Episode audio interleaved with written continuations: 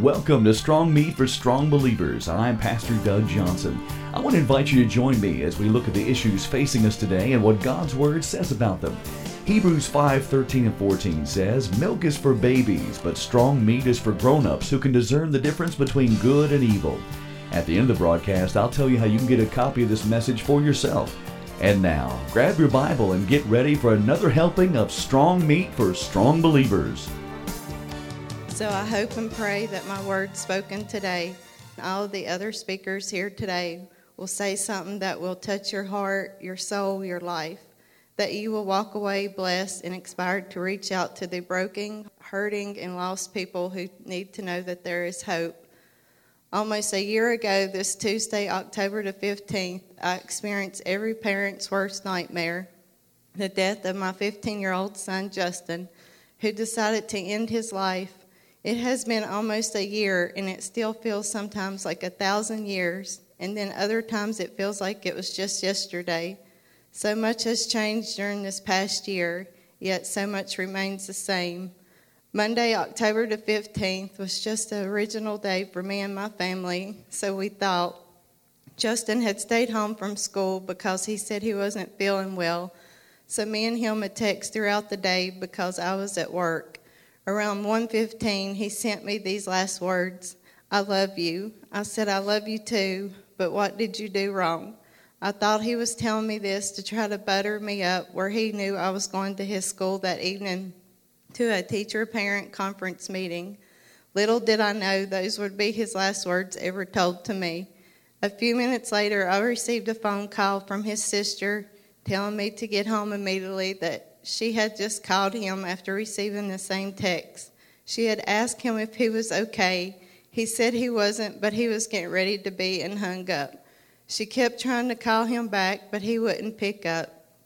My heart dropped to the ground as I left my job in a panic, shaking as I was trying to hold the steering wheel to drive. With tears blocking my vision, a million thoughts raced throughout my mind as I was driving. When I had gotten a hold of Jason on the phone about that time, I seen a sheriff's office vehicle pull out in front of me and turn his lights and sirens on as he started speeding.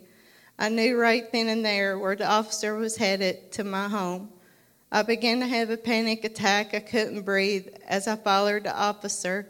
He pulled into my driveway the same time as I did. I ran to my front door, as he asked me, Ma'am, is this your residence? I said, Yes, it is. He replied, Well, we got a 911 call from a male here stating someone had been shot. My hands were shaking so bad I could barely unlock my front door. As I turned the doorknob, my dog ran in under my feet. As I walked inside and I heard this, my child scream out a yell out a scream, a cry that I had never heard before. I didn't even recognize his voice and then I heard another noise, a bang. I tried to look where the sound had come from, but I saw nothing. Everything went black and dark. I couldn't see a thing, like someone had blindfolded me. I heard the officer yell, Get back, shots have been fired, as he was on the radio calling for more help. I ran into my front yard and collapsed to my knees as Jason was pulling in. I cried out like a wounded animal, praying to God that my son was all right, that what I had just heard was just firecrackers, or that maybe someone had broken into her home and the noise I had heard had come from them and not my son. I prayed and prayed that if it was my son, that he would be okay to just hang on until more help arrived, until I could get to him. But my prayers weren't answered the way I'd hoped for. At 1:39 p.m., my life forever changed. I will never be the same girl I once was.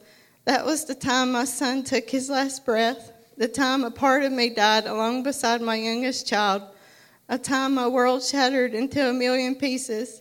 There is nothing but prepares a parent for that horror that is of a child loss. My life forever divided into before and after. As long as I breathe, I will grieve and ache and love my son with all of my heart and soul. I held him in birth as I held him in death. There will never come a time I won't think about who my son would be, what he would look like, and wonder what he would be doing. The day it happened, Pastor Jeremy arrived at our home. He told me to lean on God, that He would give me comfort because He is near and close to the brokenhearted, to pray for Him for strength, to be like David in the Bible after he had lost his baby. I said, I can't. I'm mad at God right now for taking my son. He said, That's okay. God understands. Just don't stay there. The next couple of minutes, hours, and days, I just wanted to curl up in the bed, throw the covers over my head, and slowly die. I asked God, why? Why my child? Why my family? Why me? I asked God, why didn't you just take me? I have already lived half of my life. My child hadn't. Two days after my son was gone, my mother in law had a vision of him. She tells of how she looked out the window and saw him sitting and rocking in a rocking chair on the front porch of an empty white farmhouse. She said he looked so calm, so peaceful, and he stared out into the green pastures. She assured me it wasn't just any old, ordinary farmhouse, that it was white as snow with the greenest pastures of all you'd ever seen. Psalms 23, this scripture came to my mind. As at his funeral, I received a beautiful quilt that had Psalms 23 on it. This is why I ended up putting the words Psalms 23 with an angel on Justin's headstone. Days following Justin's death, it seemed like everyone but me were having dreams or visions of him being at peace. So I prayed and asked God if He would let me know that he was at peace, that his soul was with him in heaven. I couldn't find any peace, no reassurance, no matter how many or how much people told me he was just a child, that he made it into heaven. But the devil tormented my mind day and night, making me question where he was. I couldn't sleep, I couldn't eat. All I could do was cry. But one night, God heard my cry. One night, as I had fell asleep, I dreamed I was standing in a big room with glass window all around me by myself.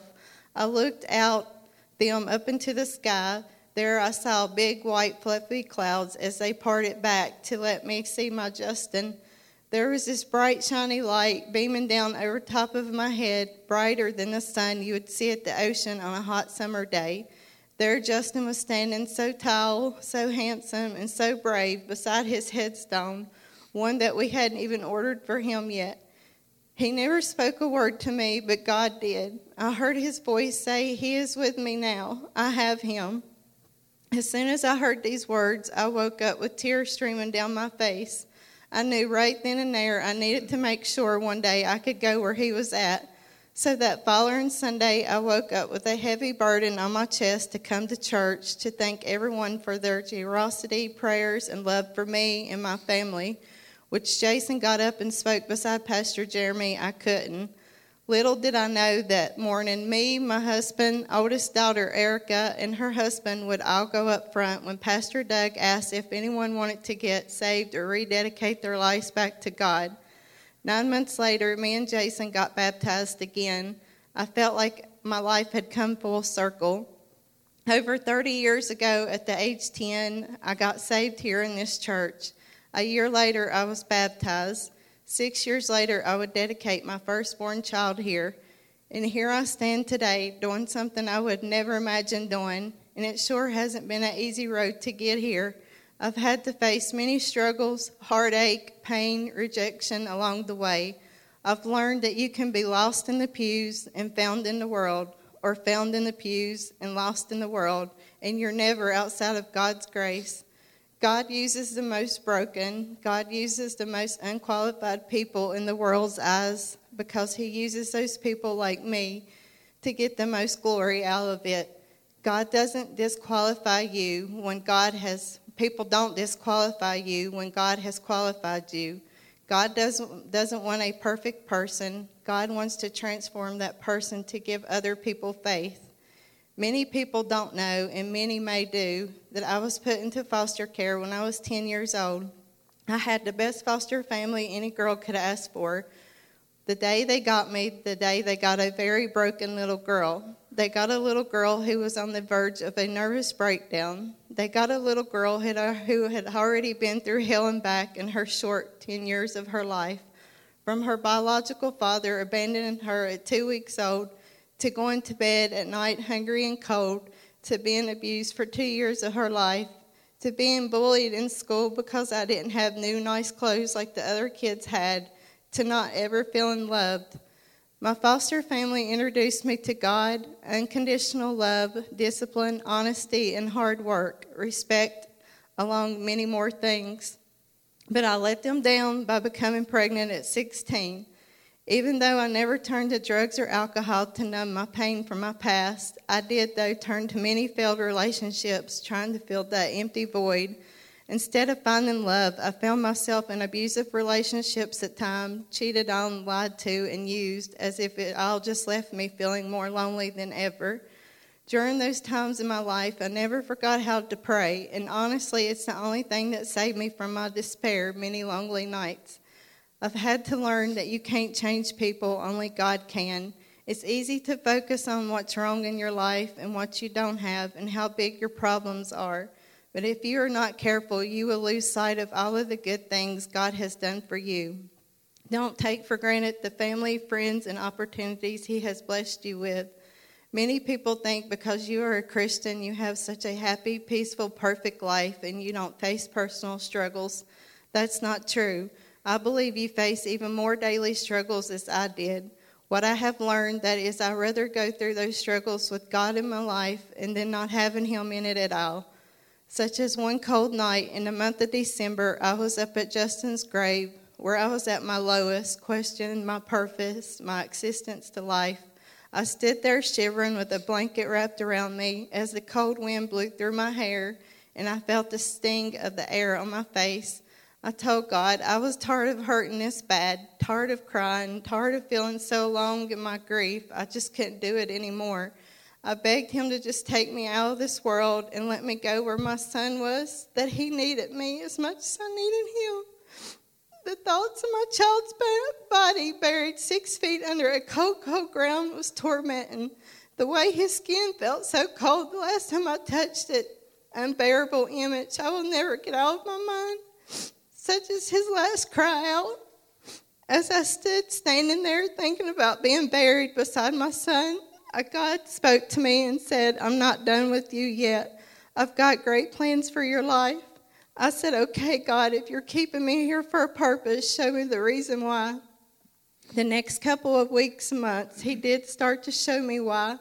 When I started getting private messages or approach from adults to teenagers sharing their own personal struggles with anxiety, depression, cutting themselves, bullying, or suicidal thoughts, in helping others, it has helped my own heart heal in ways I never imagined. I find healing through telling my story and being Justin's voice. I began to see that my writing journey and speaking out is another way I can honor Justin's memory. I need to know that even after his death, his life can still have meaning, that he can still have an impact on others and the world, even though he's no longer physically here. So if sharing my story helps someone else, I feel like this is the greatest way to honor Him and to comfort myself. We can't handle pain unless we understand there is a purpose. The gospel doesn't offer painless life here on earth, but it does offer us meaning, which makes pain bearable. All the why questions, the biggest one for me is why my child, why my family. The prayer I prayed more than any other prayer went unanswered, but explanations never comfort. Grace is not the absence of the struggle, it is the present of protection. We are all imperfect and no one is without flaws. When things happen to you, they become your life message.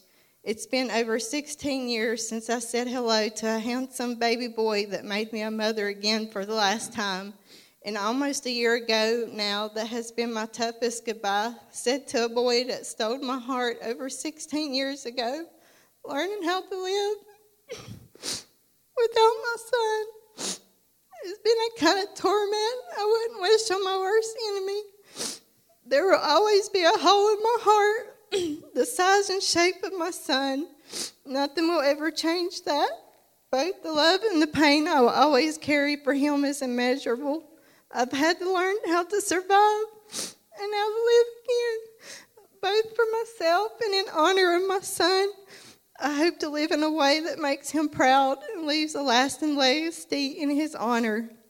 Connecting with others who have experienced child loss has helped me tremendously. I have never felt so alone, and I wasn't for sure if I could survive or would survive. Breathing felt impossible. There aren't ways to describe it. Once I was finally able to claw my way out from the despair, from the depths of despair, I knew I wanted to create a safe heaven for others so no one would suffer like my son did. Justin was a loving, caring, humble, prankster, big hearted, humble boy. Losing him had a big impact on our family. We are dealing with his loss in our own ways. There is no timeline for grief, no roadmap, no wrong or right way to grieve. You and only you get to decide how you'll survive this. Healing is a journey, and I've had to come through losing my son to be able to speak to you today. If I hadn't went through all of this, I wouldn't be able to share my journey, my testimony today. If it wasn't for my test, I know God has a bigger plan for me from here. Sometimes what God has asked you to do isn't what you want to do. I would like to thank in closing everyone here today who has prayed for me, my family, and still does. Thank you again to Pastor Doug and Jeremy for making today possible. To my husband and family here today, thank you for loving me when I'm unlovable. Thank you for never giving up on me, for continuing to encourage me on the days when I lose myself to grief. We've been through so much together good times, bad times, happy times, sad times, but the hardest life changing thing we've ever had to go through was the day we laid our sweet Justin to rest. To my Heavenly Father, please prepare me today for the plans you have for my tomorrow. I'm ready for the growth required and the fears I must face. Strengthen me like never before and help me beyond my comfort. Teach me to rest in you and how to stretch for you. Continue to give me strength. You're more faithful to me than I deserve. Your love is touching every part of my life. Thank you for not counting me out. Thank you for accepting my child into your kingdom, for watching over him, for protecting him. Last but not least, to my precious Justin, I can't wait until the day I get to join you in heaven. I can't wait to run through those pearly gates to find you. I know you will be standing there waiting on me as our eyes will meet, and I will get to see that beautiful smile of yours again. And we will run to hug each other, for there will be no more death, no more separation, no more tears, for God will wipe them all away. You are so, so missed. Every day I ache for your hugs, your love, to hear you laugh again, to get another text from you. I won't ever stop being your voice, fighting for you, loving you, or being your mom. Continue to give me signs that you are close by. I will forever be missing and loving you. To everyone else here today, please be kind always, for you never know what is in someone else's mind or heart. Our lives have been damaged by the loss of our wonderful son due to him being bullied. Please don't let it happen to your family or any other family. We have a collective responsibility to prevent other young lives being lost to unkindness and bullying take a stand against it. And I have to be honest, while the real reason I'm here today is because me and the enemy had some unfinished business to take care of because it was this past year. He thought he'd finished me off. He thought he'd have my mind. He thought he'd have my life. He told me suicide was the only way out, and I've came back to serve notice on hell that you don't have the last say so, but God does. Thank you.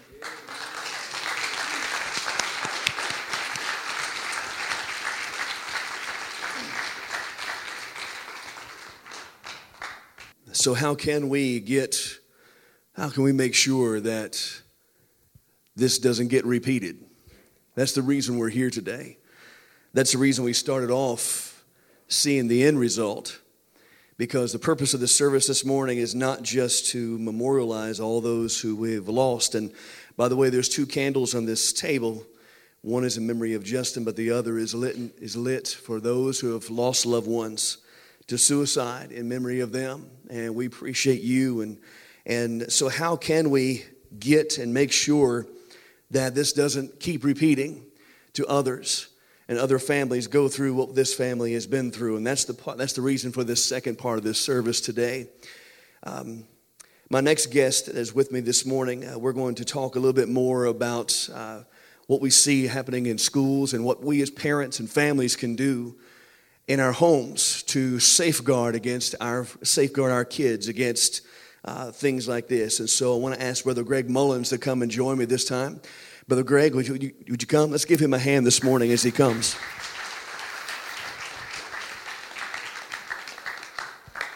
Tell us, uh, first of all, what do you do for a living? Yeah, I'm in education. I am the principal at Honaker Elementary School. And I appreciate you coming and being with us today. This is a, a tough subject for everybody. It is, but it's also something that that you see as a principal um, in our schools today. And I know you you're principal of an elementary school, and a lot of times we think that's that bullying and suicidal thoughts is something that only uh, teenagers deal with, but it's starting to affect a lot younger kids now, isn't it? Uh, well, I can't say for sure, but I do know that a lot of times what happens is just like what you all said. The person doesn't want to tell. They're ashamed of it for whatever reason. And basically, in my conversations with Pastor Doug, as he asked me to come do this, is we've got to encourage our kids to talk. We've got to make sure we listen and uh, get others on board with it. Absolutely. Uh, the state of Virginia defines bullying as any aggressive and unwanted behavior that is intended to harm, intimidate, or humiliate the victim. It involves a real or perceived power imbalance between the aggressor or aggressors and victim and is repeated over time or causes severe emotional trauma. Uh, bullying includes cyberbullying. And so it's important that we understand what bullying is, but also we need to understand what bullying is not. It goes on to say that bullying does not include ordinary teasing, horseplay, arguments, or peer conflicts. You know, I'm a Dallas Cowboys fan. He's a Pittsburgh Steelers. He's a Steelers fan you know, and I can I can rib him, you know, on over games and who won and who lost and things like that, but that's not bullying. But now if I started punching him and hitting him and it was it kept being a repeated thing over and over, then uh, that would become bullying, wouldn't it? According to this definition. So it's interesting. We need to know the definitions of this. So um, what exactly is cyberbullying for those who may not understand what that is? Cyberbullying usually takes place over communication devices, electronics, and there are so many things out there now that the adults don't understand everything that's going on. Uh, sometimes when I talk to our students about, you know, the different things that they can run into with pictures and and texting and sexting and all that stuff that goes on, uh, there's forms of communication that, that I don't know that's out there. So I kind of make light of it and say, well, you got InstaChat and Snapgram, and they kind of laugh and correct me on it.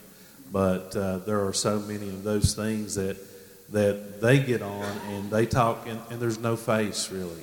When you're posting a comment, Facebook, um, we tend to use we, we tend to call Facebook the devil. Mm-hmm. Uh, there's no face behind it. You can type something, say something, and you just wait for somebody to react. And you don't see their reaction, you don't see the hurt that it causes. Uh, the same thing can happen in reverse with these pictures, uh, Instagram or Snapchat. You know, am I getting so many likes? Nobody liked this picture, so I'm taking it down.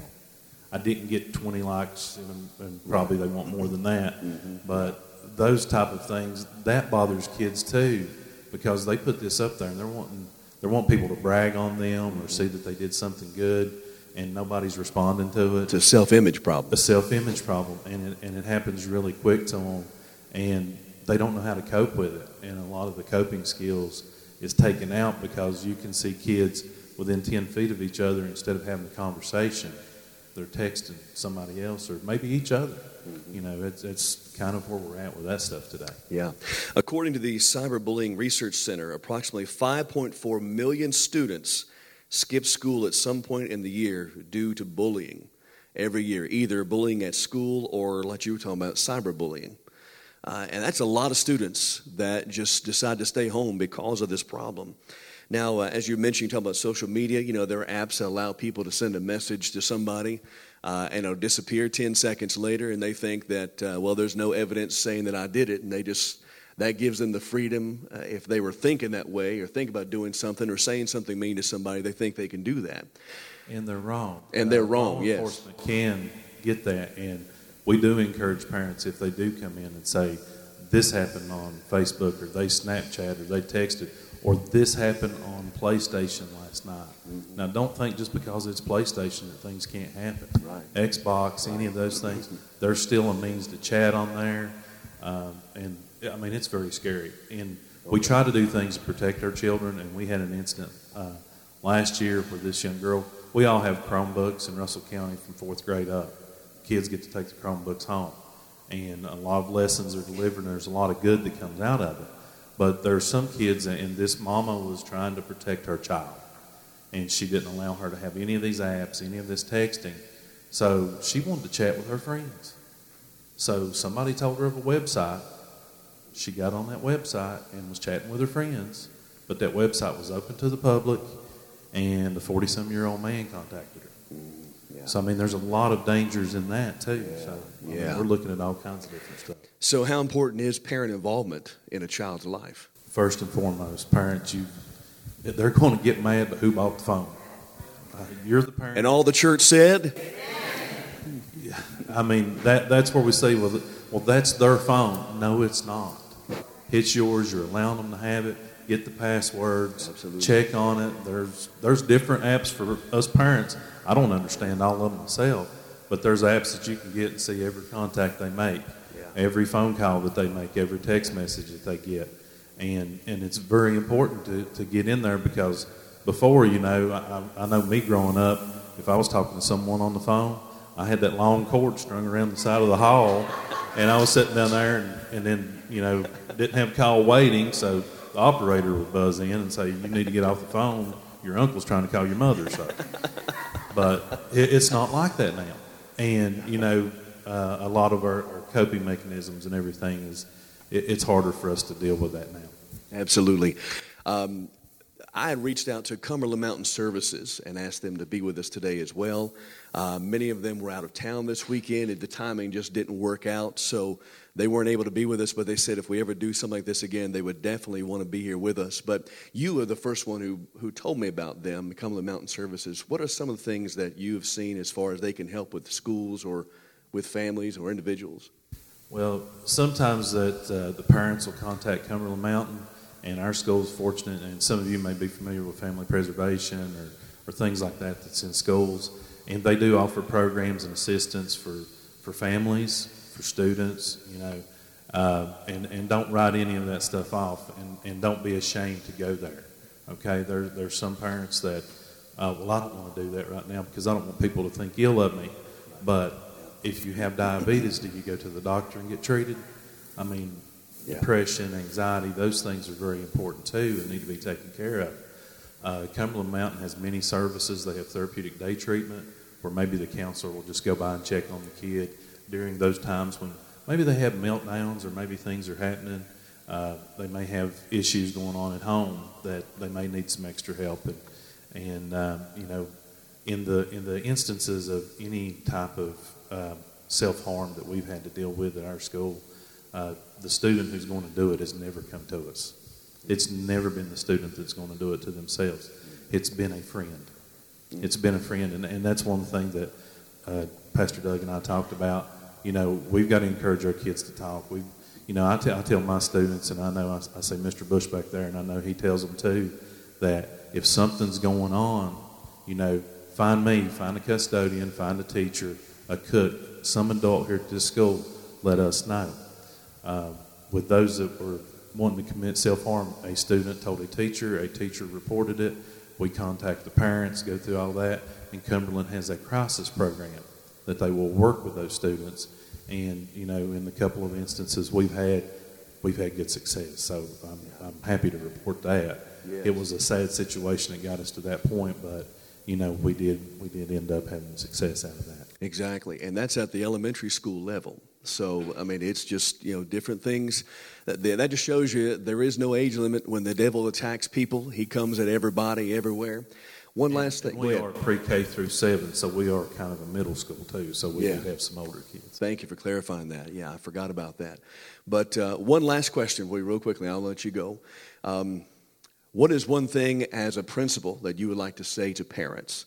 Uh, I'll let you. I'll give you a minute to think about that. I, I, want to thank our sheriff for being with us today, and so many other community leaders here today. This this tells us that this is not just isolated incidents. This is something that, as a community, it, it really bothers us, and we want to we want to know what we can do to fix it. And so, from a principal's perspective, not necessarily fixing that problem, but what is something that you would like to share from your, from the heart of a principal to our parents? Well, you, you've got to teach kindness, and you've got to show love, and you got to love these kids. And I know our teachers they love the kids, and, and I think that's what helps our school and the success that we have with things is, you know, if, if you're not there and you don't love the kids, then maybe you need career counseling uh, because that's what you're there for is to take care of those babies. Uh, the one thing is, you know, always be open, always talk to your kids, have that conversation. Uh, you know, they're your kids, they're your babies, and, and I mean, what we've heard up here today, you know how important that is, and, and um, you know, I just praise the Lord for giving y'all strength to come up here and talk. That was that was awesome testimony. But uh, you know, let's let's teach kindness. Our Sunday school lesson this this morning was choose kindness, and uh, you know, basically, there's so much input, and I don't know how many of you are into the. I, I, went to school when the, the computers were just getting started. So, uh, has anybody ever heard of GIGO? G I G O? Maybe not, but garbage in, garbage out. Garbage in, garbage out. And right now is what we're facing, parents, kids. It's garbage in, garbage out. The things that these kids are taking in, we may think, you know, hey, they're on YouTube, they're watching something educational. Maybe not. Okay? You've got to monitor that.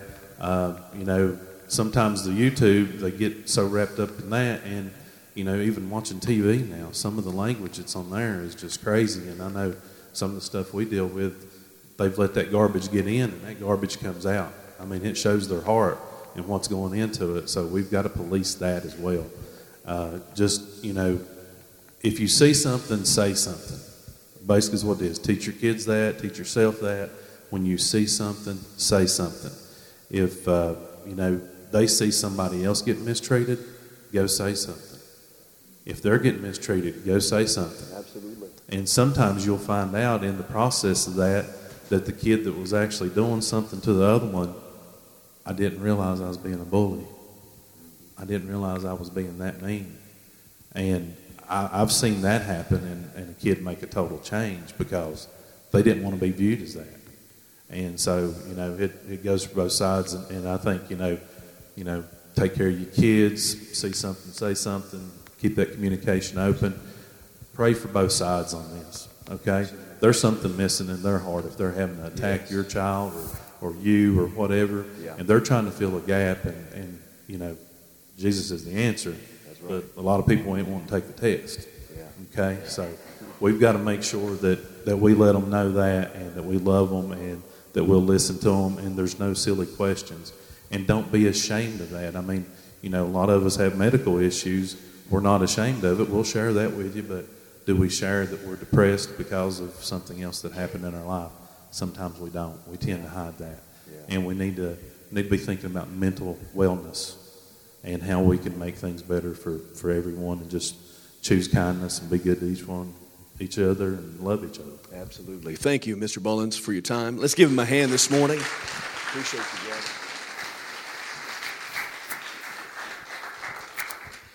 I want to share a few things with you as quickly as a Pentecostal preacher can.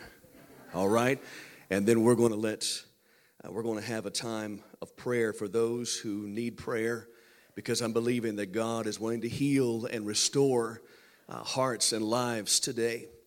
Uh, we've heard a lot this morning about bullying and suicide, and over 47 studies have been conducted on bullying and suicide among students in grades kindergarten through 12th grade, not only in the United States, but even in China, Australia, the UK, and Finland. And overall, they found that the youth involved in bullying in any capacity, both the bullies and the victims of bullying, were more likely to think about and attempt suicide than those who were not involved in bullying. In other words, bullying is bad for everybody and it's and even the bullies as uh, mr mullins just said a lot of them there's something missing in their lives and they're trying to uh, fill that gap and they don't know what to do you know bullying doesn't just happen to kids at school sometimes it's adults in the workplace Uh, sometimes it's online, those we've already talked about. Uh, and sometimes it's even in the home. Uh, you know, home is supposed to be a safe haven from the storms of life. But what happens when a kid's main problem is at home with their family? What do you do then? Where do you go to escape that? Uh, I say that because years ago I was called to testify in court on behalf of two children who were being bullied. Uh, the boy kept saying that he wanted to die, that he'd be better off if he was dead, and he did end up trying to harm himself. Uh, his sister was younger than him, and she was cutting herself with razor blades. She actually showed me the scars on her arms, and she had actually taken a razor blade and carved the word fat on the inside of her leg because someone said that she was fat and ugly, and she wasn't. But that's what she was, that's, that shows you the power of words. And in this particular instance, the bully was their dad. He was the one that was abusing his own children. And so I had to be called into court and had to testify, at least just share what, what the kids had told me. And uh, when the judge ruled, they were removed from the home and placed in foster care. Now, the Bible tells us in Ephesians chapter 6, verse 4 Fathers, provoke not your children to wrath, but bring them up in the nurture and admonition of the Lord. As fathers, you are to be the peacemaker of the home, not the one that causes war to break out. In fact, uh, statistics tell us that if a father gets saved, 93% of the time, the rest of the family will come to know the Lord as well. You know why? Because families follow the dads. Dad, you are the leader of the home. You are the spiritual leader of the home. And Satan knows that too. And that's why Satan knows if he can get the dad, he's got a good chance of messing up the whole family because the dad's going the wrong way. And so I want to say right now, thank you for bringing your family to church today, dads, and for being a godly example throughout the week for your family to follow. Thank you for that. You know, one connection that they did find between bullying and suicide is a lot of bullies have low self esteem issues, and so they tend to pick on someone smaller, weaker, or different from themselves. And a lot of people who commit suicide do so because they have a bad self image of themselves. But if these people could see themselves the way God sees them, it could change their life. Jesus can change bullying. Jesus can stop suicide. See yourself the way God sees you. That's what we want to happen today. This is how we stop from getting to that end point that we've talked about. You know, last Sunday, David Wells was with us. And one of the things he does as a Christian instrumentalist, he goes around to public schools and holds anti bullying uh, school assemblies. And one of the things he tells them, and, and I quote, he said, Everybody gets bullied. Go to a mirror and you'll see the person who bullied you every day. The words you say, your thoughts, and your actions. Have you ever told yourself, I'm not talented enough? I don't have enough money. I don't have the right connections. I'm not smart enough. I don't live in the right city, on and on. You are bullying yourself, even with the way you, the way the words you say. The Bible tells us in Proverbs 6, verse 2 you were snared with the words of your mouth, and you are taken with the words of your mouth. Brothers and sisters, it's not always the people outside that are causing us problems. Sometimes we are believing the words coming out of our own mouth about ourselves. You know, this past a few days ago, October 10th, was World Mental Health Day. And a person's mental health plays a big part in how they act and the decisions they make. Good mental health is related to mental and psychological well being. They tell us that close to 800,000 people die by suicide every year. That's one every 40 seconds. By the time this service is over, over 135 people will have died today. For every suicide, there are many more people who attempt suicide. And it's hard to know what state of mind these people were in at the time that they committed suicide or tried to. And that's why I want to shout this out People need to stop judging other people. You don't know the state of mind those people were in. You know, that's one of the reasons why victims and their families don't seek help because they're afraid of what people might think about them. You need to stop judging people. I wish I had an amen right there. The reason you think may not always be what you think it is. Here's what I found just spending a little bit of time on the internet, just researching, getting ready for this service. The FDA conducted research and surveyed the data of 10 year span for suicidal cases to find the underlying causes for the negative thoughts that force someone to end their life. At the end of that year 10 year report, it was analyzed that 80% of those cases were triggered as a side effect caused by 832 medications. I don't have the time to list all those medications for you, but I will say this. These are the categories that the medications were in. Anticonvulsant medicines, that's seizure medicine, analgesics, that's pain relief, antidepressants, sedatives, that's sleep aids, anti-hypertension, that's blood pressure medicine, anti-asthma, anti-smoking, contraceptives, anti-acne, antipsychotics, stimulants, urinary medicine. All these things have side effects that could cause suicidal thoughts. Again, that's why people need to stop judging because you don't know what was in that person's mind. I've heard preachers at funerals of those who committed suicide. Some of them said they went to heaven, others said they went to hell. And I know one of the Ten Commandments says, Thou shalt not kill. But you know what I wanted to say to those preachers? Who died made you God? Because again, brothers and sisters, God is the only one who determines the eternal state of someone. He's the only one who knows the state of mind they were in and how their heart is with Him. And the families have been through enough already, so stop judging. Amen. Real quickly, I want to share a couple things with you. Two lies a lot of people believe when it comes to suicide, fables that people believe. This is taken from the book Suicide Prevention Hope When Life Seems Hopeless. Fable number one never talk about suicide with a depressed person, it'll give them ideas. That's a lie. Because the fact is, asking somebody how they feel does not create suicidal thoughts. In fact, you can assume that most depressed people have had the thought of taking their life. You know why? Because the devil puts that thought in their mind because he wants to kill, steal, and destroy everybody he can.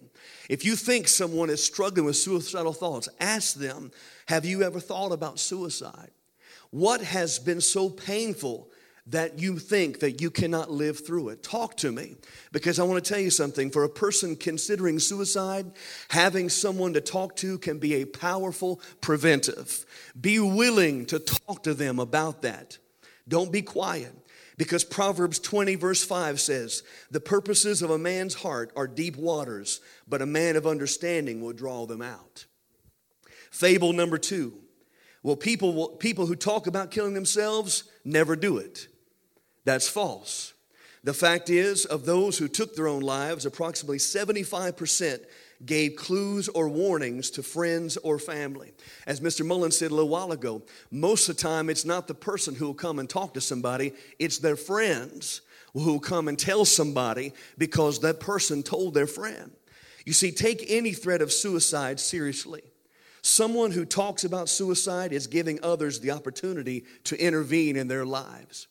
Because the fact is, friend, every sheep needs a shepherd. You know, the thing about sheep is they're covered with wool. And if a sheep crosses a stream and its wool becomes saturated with the water, the top heavy sheep will then topple over in the water. And the sheep is said to be cast down.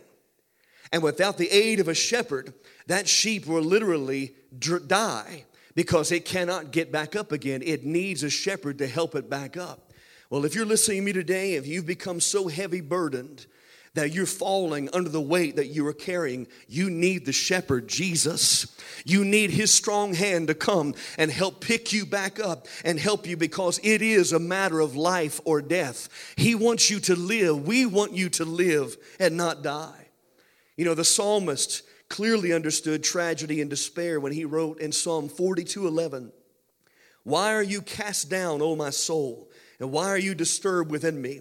Put your hope in God, for I shall yet praise him, who is the health of my countenance, and he is my God. My friends, you can praise God through what you're facing, and he will come and help you. He will come to your rescue.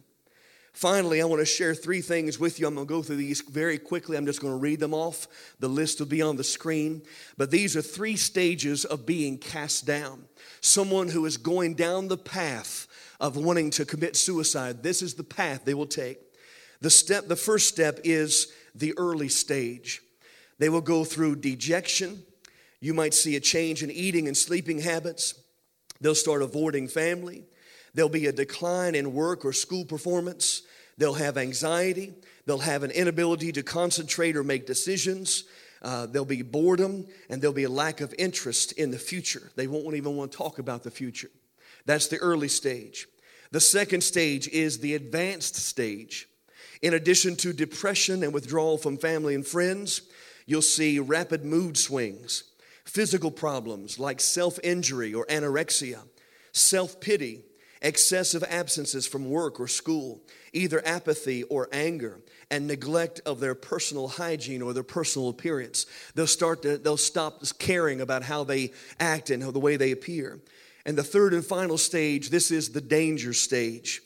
This is where there, there is hopelessness. It gives way to personal, they start giving way personal possessions. They'll find, you'll see them have deep remorse uh, they'll start having suicidal threats or they will have had previous attempts of suicide. They'll start abusing alcohol or drugs. They'll start organizing their personal affairs. They'll start making out a will and paying off their debts, making their final arrangements. You'll see them isolate themselves or have a morose behavior. And here's one that most people don't know there'll be a sudden change from depression to cheerfulness. The reason for that is because they'll become at peace with the idea of killing themselves. Now, a lot of friends and family will report how happy these people were and thought that everything was fine and everything had worked out for the best. But what it is, they have settled in their mind once and for all this is what I'm going to do. And they have made up their mind and they start getting happy about that. But listen to me. If you're experiencing any of these physical or emotional problems, you need to consult your healthcare professional immediately. And whatever you do, let us pray for you today. Don't leave here today because Jesus can help you in the midst of this crisis. Ecclesiastes chapter 9, verse 4 says, Anyone who is among the living has hope. My friends, there is hope for you today because you're still alive. There is hope, and his name is Jesus. You know, life is hard, and choices in life often consist of unpleasant possibilities. We don't know what the future holds, but we know who holds the future, and his name is Jesus, and he wants to walk with you into that new future. A friend of mine right now by the name of Janice is battling cancer and she's going through a tough time. She's gone through chemo already, and she's facing surgery, but they keep postponing the surgery because her body is too weak. She's keeping her faith in God, but it's hard to understand why she's going through this. She asked me that question Why am I going through this? And I shared with her a verse from Second Corinthians chapter 1 verse 4. It says this, God comforts us in all our tribulation, that we may be able to comfort them which are in any trouble by the comfort wherewith we ourselves are comforted of God. In other words, God helps us through trouble so we can help others going through trouble as well. And today you have heard from people today who have been through a tragedy. And I want to tell you the same God who brought them through it can bring you through it. There is nothing impossible with God and He wants to restore to you what the devil has tried to steal. He wants to heal you what the devil has tried to take away because the devil is a liar. But Jesus wants to give you life. This has been Strong Meat for Strong Believers. If this broadcast was a blessing to you, I would love to hear from you. You can email me at revivalfire29 at yahoo.com or call me at 964 5333 and visit Raven Assembly of God's website at ravenag.org and find out more information about our church. This is Pastor Doug Johnson reminding you to keep your head up. God is on your side. And join me next time for more Strong Meat for Strong Believers.